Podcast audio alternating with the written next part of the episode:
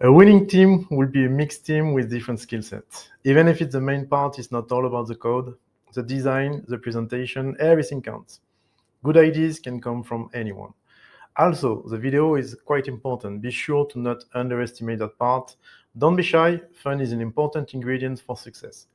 To know more about my tips, read my developer success story.